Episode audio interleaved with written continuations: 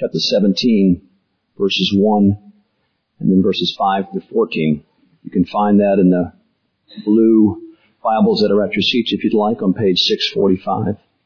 If you'll stand, we'll, uh, I'll read God's Word. The sin of Judah is written with a pen of iron, with a point of a diamond that is engraved on the tablet of their heart and on the horns of their altars. Thus says the Lord, cursed is the man who trusts in man and who makes flesh his strength, whose heart runs away from the Lord. He's like a shrub in the desert and shall not see any good come. He shall dwell in the parched places of the wilderness in an uninhabited salt land. Blessed is the man who trusts in the Lord, whose trust is in the Lord. He is like a tree planted by water that sends out roots by the stream and does not fear when the heat comes, for its leaves remain green, and is not anxious in the year of the drought, for it does not cease to bear fruit. The heart is deceitful above all things and desperately sick. Who can understand it? I, the Lord, search the heart and test the mind to give every man according to his ways, according to the fruit of his deeds. Like the partridge that gathers a brood that she did not hatch, so is he who gets riches, but not by justice. In the midst of his days they will leave him, and at his end he will be a fool. A glorious throne set on high from the beginning is the place of our sanctuary. O Lord, the hope of Israel, all who forsake you shall be put to shame. Those who turn away from you shall be written in the earth, for they have forsaken the Lord, the fountain of living water. Heal me, O Lord, and I shall be healed. Save me, and I shall be saved, for you are my praise. Please be seated. At this point, we'll dismiss the kindergarten and first graders through the back door there. And as Andrew said, we are going through the book of Jeremiah. We're landing here on Jeremiah chapter 17, so it'll be helpful to be there this morning as we work our way through the passage. Calvin Coolidge was the 30th President of the United States and was known for his brevity of speech. And so one Sunday when his wife was sick, he came home from church and his wife asked him, well, what did the preacher preach about? And Coolidge responded, sin. And then she said, well, what did he say about it? And she, he said, he was against it. And uh, we have Jeremiah chapter 17, and it's preaching to us, and it's a chapter on sin. And you won't be surprised to find out that Jeremiah is against it. But he doesn't just stand up and say he's against sin and then just go and sin no more. He, he really helps us out. He gives us a good definition and a picture of what sin is. He's like a good doctor who examines our heart and he, and he tells us what the condition of our heart is, that, that every heart has a, a fatal flaw. And then he gives us hope for a solution to that heart. So that's the way we're going to look at Jeremiah's sermon. We're, we're looking at this prophet preaching to Judah some 2,500 years ago, and we're looking at these two pictures he's going to provide for us for a picture of the heart. And then we're going to see that every heart has a, a fatal flaw, and then he's going to point us towards the solution to our heart problems. So let's look at those three things. First, let's look at the picture that Jeremiah gives us. I think of Jeremiah as the, the prophet of PowerPoint. Because every time he's giving a sermon, every lead is a picture. He's trying to draw something for people to say, it looks like this. Words can't always show it, so he gives us pictures, and he gives us a picture of a couple of plants here in verse 5 through 9. The first thing you'll notice in these descriptions is the word trust. You see that in verse 5? Thus says the Lord, cursed is the man who trusts in man. And then again in verse 7, blessed is the man who trusts in the Lord. That's a key word. You may want to circle that or highlight that. Because, because trust is used to describe both men. And Jeremiah is telling us something very important about every human heart. And that is one of the central characteristics of every human heart is to trust. And he's telling us whether you have a heart that is following after God, whether you have a heart that's planted by this river, you're trusting. Or if you have the heart that is totally going in the other way, you still have a heart that trusts. No matter where you might find yourself on this spectrum of belief, everybody on the spectrum is trusting in something, Jeremiah is telling us. Everybody's putting their faith in something or someone. Verse 7, the tree planted by the water sends out its roots, and roots create stability and, all, and, and gather nourishment. So here you have the tree that's trusting in the Lord. The, the Lord is his stability. The, the Lord is giving this tree life. And so you're not surprised that this kind of heart trusts. But, but notice in verse 5, even the man who's turned away from the Lord, even that man is trusting in something. You'll frequently have discussions with people outside of the church and you'll run into this kind of statement. I'm sure you've run into it many times. They'll say something like this, it, it doesn't really matter what you believe about God. What matters is that you are a good person.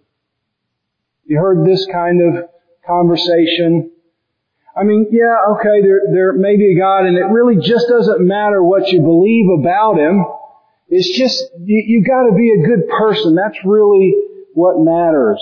And, and it's usually said in a very sort of broad-minded, very open way compared to where you may sit, which seems very narrow. And so they, they say it in a way that, that's, that, that communicates, I'm not holding on to any particular view. I'm sort of open in a way that, that maybe you're not. It doesn't matter what you believe because if there is a God, He's really looking for people who are just doing good things. It's a very, very common argument in our day. And I think what's important there uh, to see is that these people who are making these kinds of statements have committed themselves to a very particular view of God. It, sounds very open on the surface, but, but what they're telling you when they say that is, is I've, I've put my trust in a very particular view of God, and I've also put my trust in a very particular view of humanity. It's not nearly as open as it may appear on the surface. They're, they're putting their trust in a God who doesn't really care what you believe, but in a God who cares a lot more about what you do.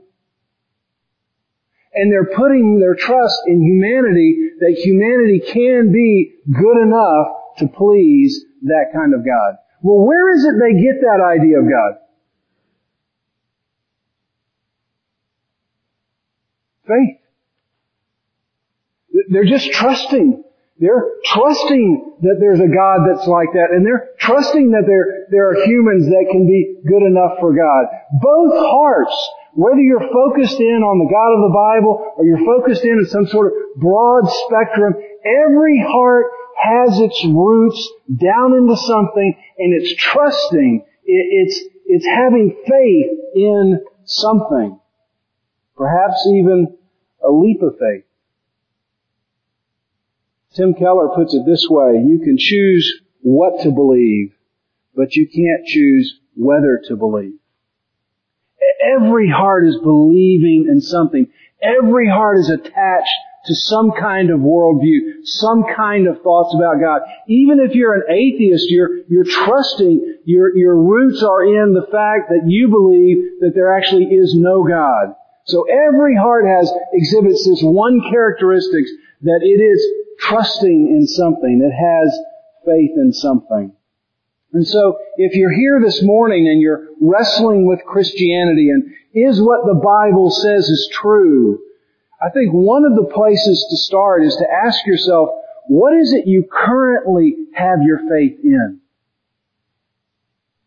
Nobody is out there sort of just floating around. Everybody has their faith, according to Jeremiah. Everybody is trusting in something. So it's helpful to ask yourself, well, what is it right now that I'm trusting in? Jeremiah gives us a sort of a side-by-side comparison here of two kinds of hearts.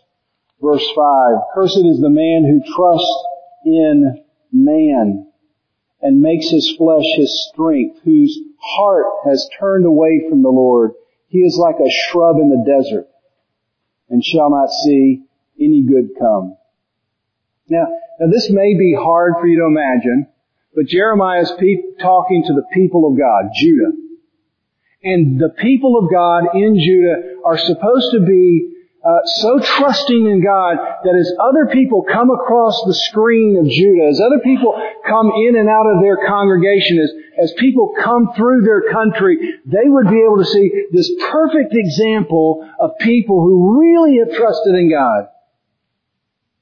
But the problem in Judah in Jeremiah's day is that when people are coming in and out of Judah, they're realizing these people don't look any different than the outside world. Can you imagine being in a church like that? That people would come into the church and say, well, you know what, these people don't operate any differently than the people in the outside world. Well, if you can imagine a church like that, then you can imagine a country that Jeremiah is preaching into, because that's what's happened to Judah.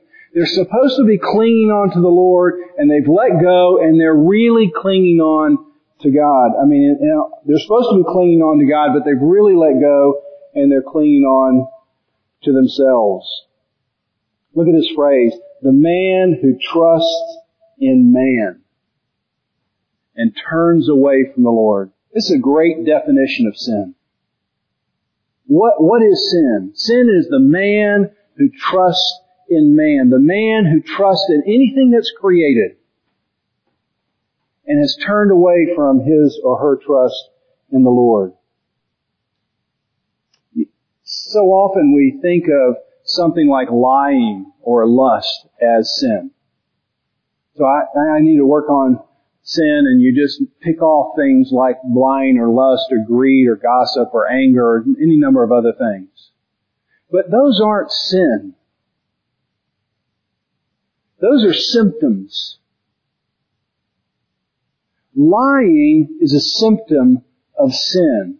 Lust is a symptom of sin. And when you go to the doctor, the doctor asks for symptoms.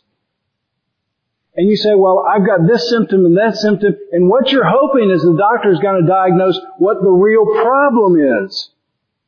And so when you find yourself lying, you need to ask yourself, why am I lying right now? You call me up and I've been working on a project with you and you say, Paul, have you got your part done? And I haven't got my part done. But what am I tempted to say? Now, you, of course, you would never catch me saying this, but what would I be tempted to say? Oh yeah, you wouldn't believe the kind of progress I've made on it. And then I hang up and I hurry and try to get something done. Well, why, why, why would I want to lie at that moment? It's a symptom. It shows you or it shows me who's really the most important person in your life. Why do you lust? It's to please the most important person in your life. The symptoms just show you who you're really serving. And so when you get behind the lie or you get behind the lust or you get behind the pride or you get behind the, the greed, what you find out is the, at the very center of your life, that's who you're serving. And it's the person in the mirror. It's the man who's trusting in man, and Jeremiah is trying to speak against that. And Jeremiah tells us the person who trusts in man will eventually end up like a thirsty shrub in the desert. Very vivid picture if you're familiar with the terrain of Israel. Very parched land at different places. And so the person who trusts in themselves, the person who trusts in their career, the person who trusts in their spouse, the person who trusts in their retirement, the person who trusts in anything that's created, eventually the heat's gonna come on. And those things are going to go away and you're going to end up like a, a tumbleweed in Oklahoma where I grew up. The tumbleweed doesn't have a good root system. And so it grows and it gets big enough, the, the root system can't hold it against the wind and it begins to tumble away. And it's just looking for another place to land. And so when the heat comes on, and you find out that your trust is really in your career or really in your spouse or really in your children and those things dry up or go away or disappoint, then you shrivel up. And it's like you've broken away from your base and you're tumbling around and you're looking for a new place to stand. That's the picture of one heart. And then Jeremiah compares that with verse 7. Blessed is the man who trusts in the Lord whose trust is the Lord. He is like a tree planted by water. It sends out its roots by the stream and does not fear when heat comes. You see, heat comes to the shrub and to the tree. It's not just that the heat comes to the shrub. Heat's going to come on each one of us. And Jeremiah is saying the tree that has trusted in the Lord is not going to snap away. I thought about this picture of one of the early martyrs named Polycarp. And Polycarp was actually a disciple of the apostle John. And there was a lot of persecution in those days, and when, when Polycarp was 86, they were rounding up leaders and they went and they got Polycarp. And they brought him into the stadium and they wanted him to say, say to everyone here that Caesar is Lord. And look at your Christian friends who will not say Caesar is Lord and look at them and say, away with these atheists. You see, the Christians who didn't believe in, in Caesar were atheists. They didn't really believe in the real God. So they wanted this 86 year old man to look at his friends who were in the stadium and go, away with these atheists. And Polycarp looks at this stadium and the governor who's talking to him and he says this, away with these atheists. If you want to know who the real atheists are in this stadium, it's you all. Well, that didn't really set well with the governor or the people in the stadium. And he says, you will be consumed by fire unless you change your mind. Polycarp says, for 86 years I have been his servant, and he has done me no wrong, and how can I blaspheme my king who saved me? You threaten with fire that only burns for a moment, but you are ignorant of the fire of the coming judgment, which is reserved for the ungodly. Come and do what you wish. The heat is coming on.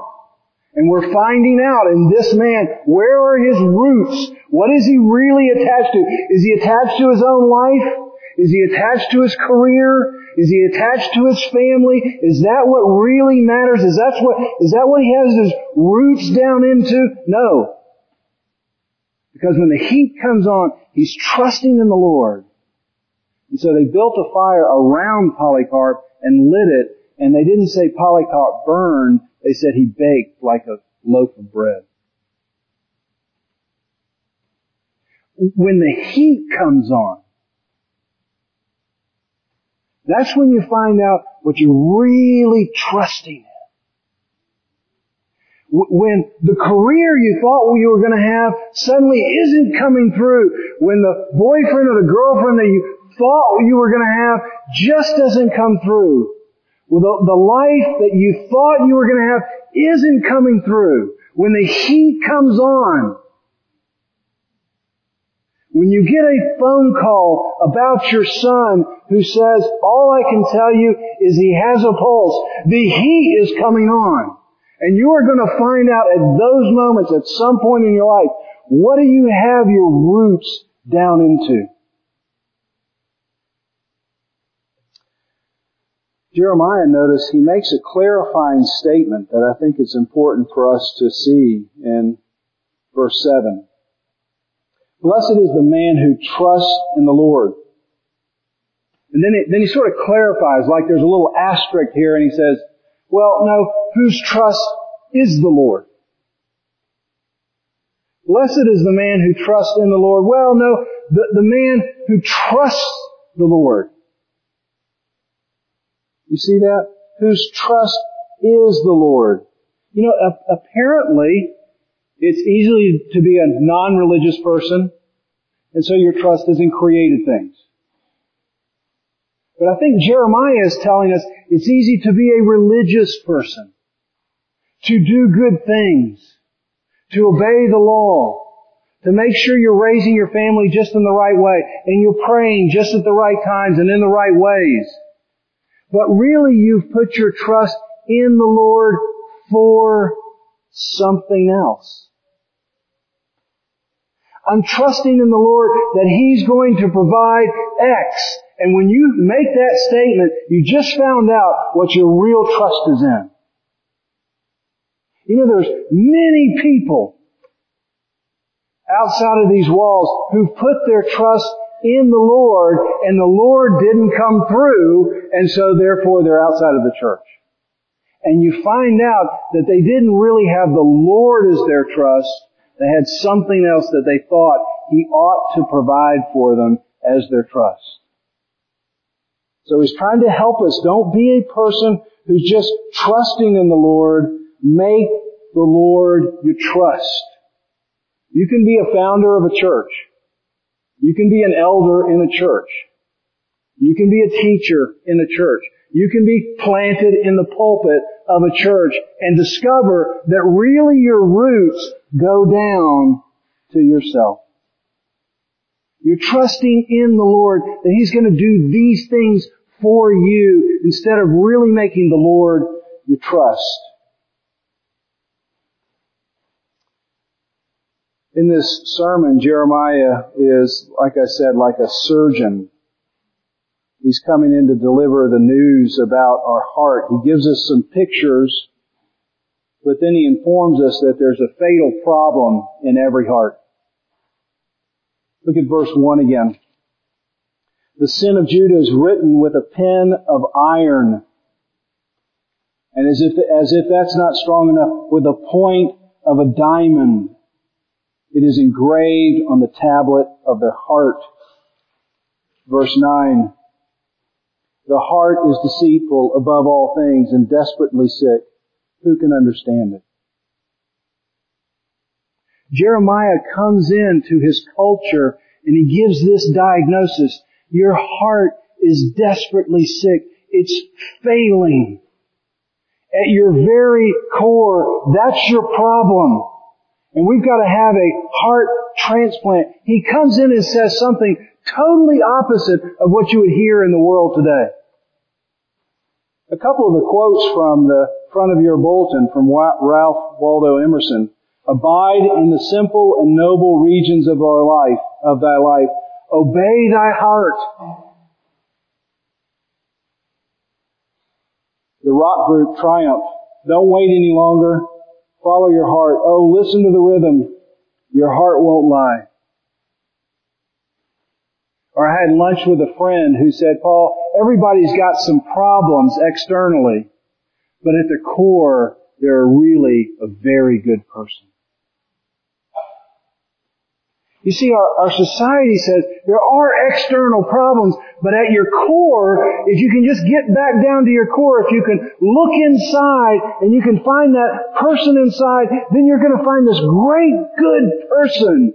And Jeremiah comes in and says, that's completely opposite. That's a lie. If you get down to the very center, you're going to find this very diseased heart that's never going to provide life. You need a heart transplant. What's engraved cannot be erased. It must be replaced.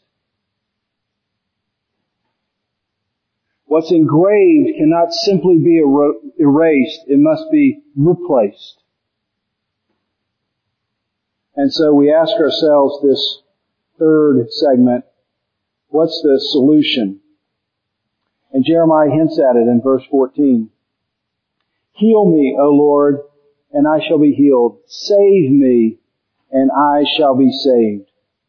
The, the beginning of the heart trans, the transplant, the beginning of the replacement is when you cry out to the Lord and say, I just can't save myself. I cannot heal myself. I cannot fill myself up with the world and think that's going to satisfy. I cannot do enough good things to think that's going to be pleasing enough to you.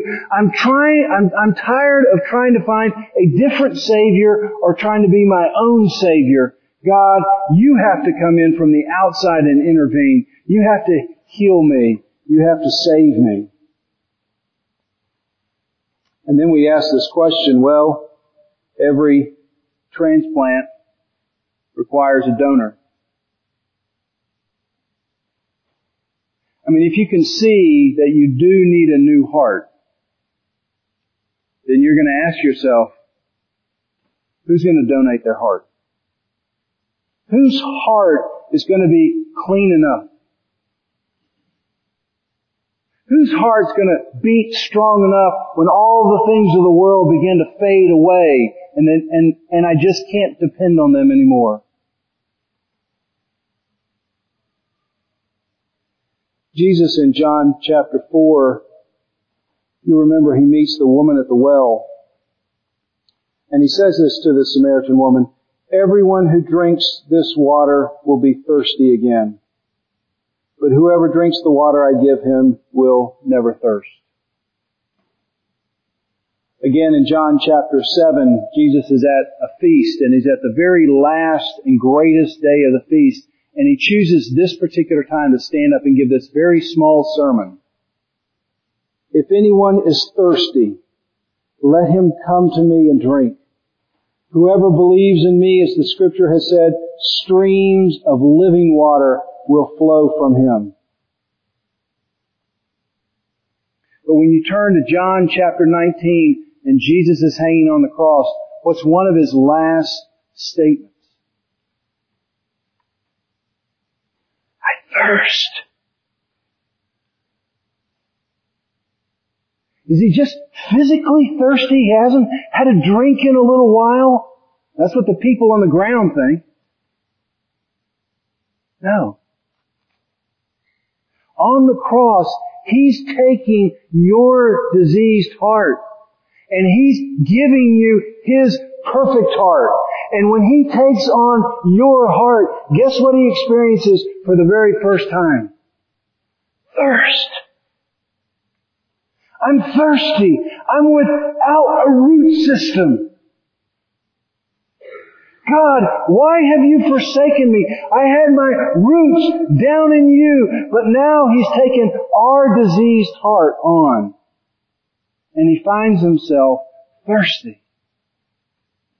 And because of that transaction, He has given you His heart that never thirsts.